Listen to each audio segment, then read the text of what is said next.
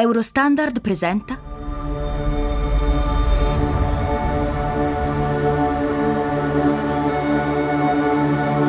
Sete. La grande transizione. Episodio 9. Trappola. Il 20 luglio del 1969 Neil Armstrong e Buzz Aldrin atterrarono sulla superficie della Luna. Nei mesi che precedettero lo sbarco, gli astronauti dell'Apollo 11 si allenarono in un territorio desertico dell'ovest degli Stati Uniti, molto simile alla superficie lunare. La zona è la patria di diverse comunità di nativi americani e si racconta una storia, una leggenda, sull'incontro avvenuto tra gli astronauti e un abitante del posto. Un giorno, mentre si addestravano, gli astronauti si imbatterono in un vecchio nativo americano. L'uomo chiese loro che cosa stessero facendo.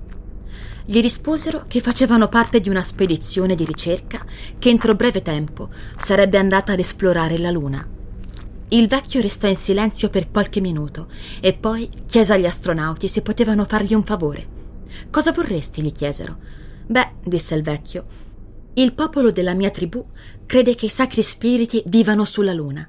Mi domando se voi potreste portare loro un importante messaggio da parte della mia gente. L'uomo mormorò qualcosa nella lingua della sua tribù e poi domandò agli astronauti di ripeterlo più e più volte finché non lo memorizzassero correttamente. Che cosa significa? chiesero gli astronauti. Oh, non posso dirvelo. È un segreto che solo alla nostra tribù e agli spiriti della luna è consentito conoscere. Quando tornarono alla base, Armstrong e Aldrin, dopo aver cercato a lungo, riuscirono finalmente a trovare qualcuno che conoscesse il linguaggio della tribù di nativi e gli chiesero di tradurre il messaggio segreto. Il traduttore scoppiò in una risata fragorosa. Una volta che si fu calmato, gli astronauti chiesero che cosa mai volessero dire quelle parole. L'uomo spiegò che la frase da loro imparata tanto accuratamente a memoria diceva Non dovete credere a nessuna parola che questi vi dicono. Sono venuti a rubare la vostra terra. Febbraio 2038 Il piano è semplice. Deve saltare tutto quanto. La verità deve uscire ad ogni costo. Ada per qualche settimana continua ad andare al lavoro tutti i giorni. Partecipa alle riunioni sottoponendosi ad una pressione massacrante, mentre il cerchio attorno a lei si stringe pericolosamente. Non c'è tempo da perdere. La strategia è quella di pubblicare dai profili di Mangrovia un dossier che colleghi la scia di decessi alle alghe di Airwater. Va fatto prima di lunedì, perché Fink ha ordinato di rimpiazzare tutti i server entro la settimana successiva. Il professor Rami Maravat, papà, e Coco al ranch di Santa Clarita hanno messo in piedi una squadra. Biologi, attivisti, data analyst e un medico personale sempre a disposizione. Siamo nel marzo 2038. Sabato 20, a sorpresa, l'esercito dei Clearwaters fa irruzione nel ranch. Martin Newport guida una ventina di persone armate fino ai denti dentro la tenuta. Non trovano nessuno. Sono tutti quanti in laboratorio sotto il bunker, ad eccezione di Rami, che si trova fuori città per un convegno. Quando Martin entra nel capanno di Coco Morales, se lo trova di fronte, lì, al centro del salotto. Un coccodrillo, gli occhi gialli, noncuranti e inespressivi. La porta d'ingresso è ancora spalancata. Newport resta pietrificato.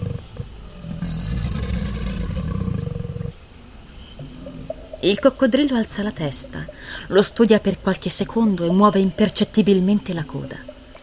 Restano in quella posizione ad annusarsi per un tempo interminabile.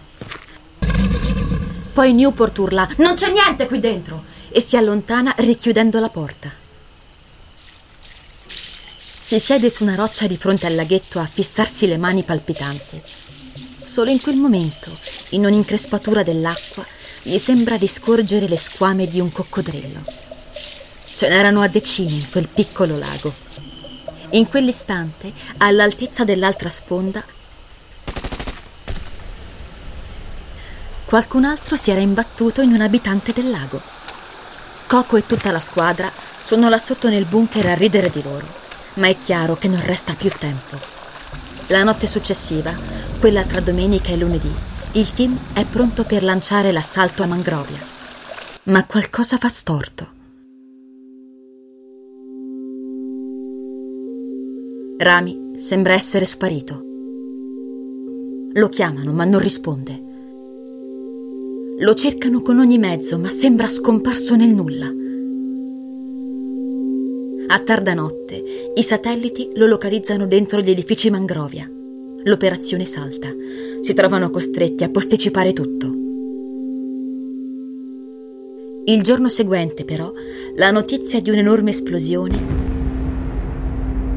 piomba su tutte le news. Hanno fatto saltare con una decina di cariche i laboratori e la sede centrale di Mangrovia. I danni sono incalcolabili, dichiara Fink intervistato in diretta. Anni di ricerca sono andati in macerie la scorsa notte. Qualcuno che conosciamo bene vuole distruggere Mangrovia e l'equilibrio che siamo riusciti a portare nel mondo. Non c'è alcun riferimento agli ex soci, ma i sospetti si addensano tutti su di loro. È una trappola, ma Fink non può essere arrivato a tanto.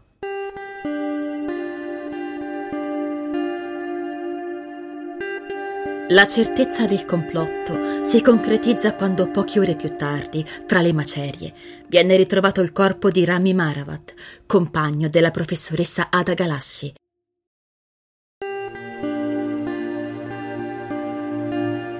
È un colpo che nessuno poteva aspettarsi. Di quelle ore Coco ricorda una sensazione schiacciante di gelo, pericolo e vertigine. Ada è distrutta ed è un risveglio brusco, dolorosissimo. Nessuno aveva mai capito fino a che punto Sebastian Fink avrebbe potuto spingersi mettendosi assieme ai Clearwaters. Un attentato hanno ucciso Rami e ora vogliono fare fuori anche Ada e i suoi, attribuendo a loro la responsabilità dell'esplosione.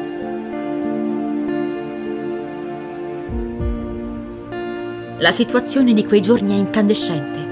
Ada e i dissidenti sono ufficialmente ricercati dalle autorità, che li ritengono i mandanti dell'attentato contro Mangrovia. Nemmeno il bunker è più sicuro. Coco lo sa bene, ma ha in mano qualcosa che potrebbe togliere di mezzo Sebastian. Avevo le prove che avrebbero incastrato Fink, ma le ho tenute nascoste anche ad Ada. Temevo che sarebbero state usate senza cautela al momento sbagliato. Non me lo perdonerò mai. Se avessi parlato prima, tuo padre forse sarebbe ancora vivo. Era stato un collaboratore di Coco ad accorgersene esaminando i dati sul server di Mangrovia. Durante tutto il periodo del suo sequestro, Fink aveva eseguito numerosi accessi ai computer, recandosi addirittura fisicamente nei locali della sede centrale, attraverso il riconoscimento facciale. Non era mai stato rapito. Avevano pianificato tutto quanto. Il sequestro non era nient'altro che una gigantesca messa in scena che gli avrebbe garantito una totale copertura di narrazione emotiva e per di più gratuita nella campagna di ascesa verso l'affermazione di Mangrovia e della sua leadership. Ma questa era solo la punta dell'iceberg.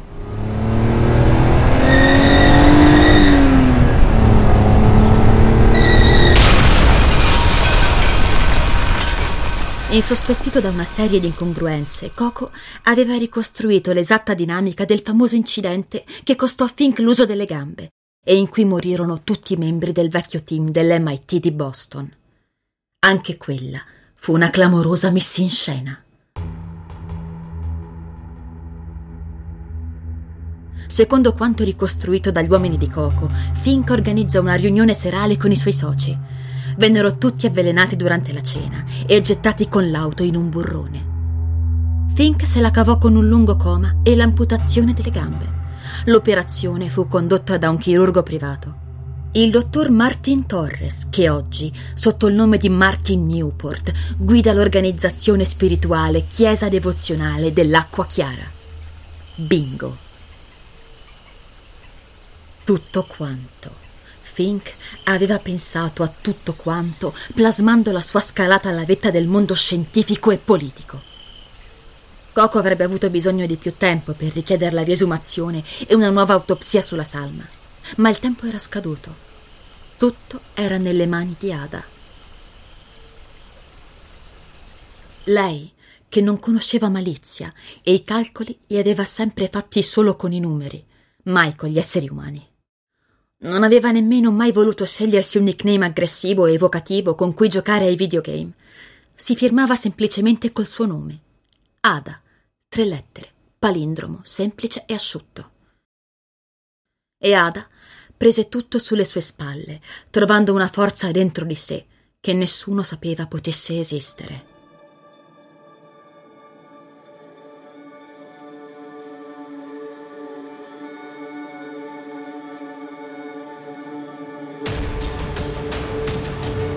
Sete non è solo un podcast, ma un gruppo di persone che si impegnano e si interessano al problema della scarsità idrica. Quando parliamo di acqua, parliamo del nostro futuro e del destino di tutto ciò che ci circonda. Per rimanere aggiornato, iscriviti alla newsletter. Sete newsletter chiocciolagmail.com Se ti è piaciuto, dillo a qualcuno. Sete.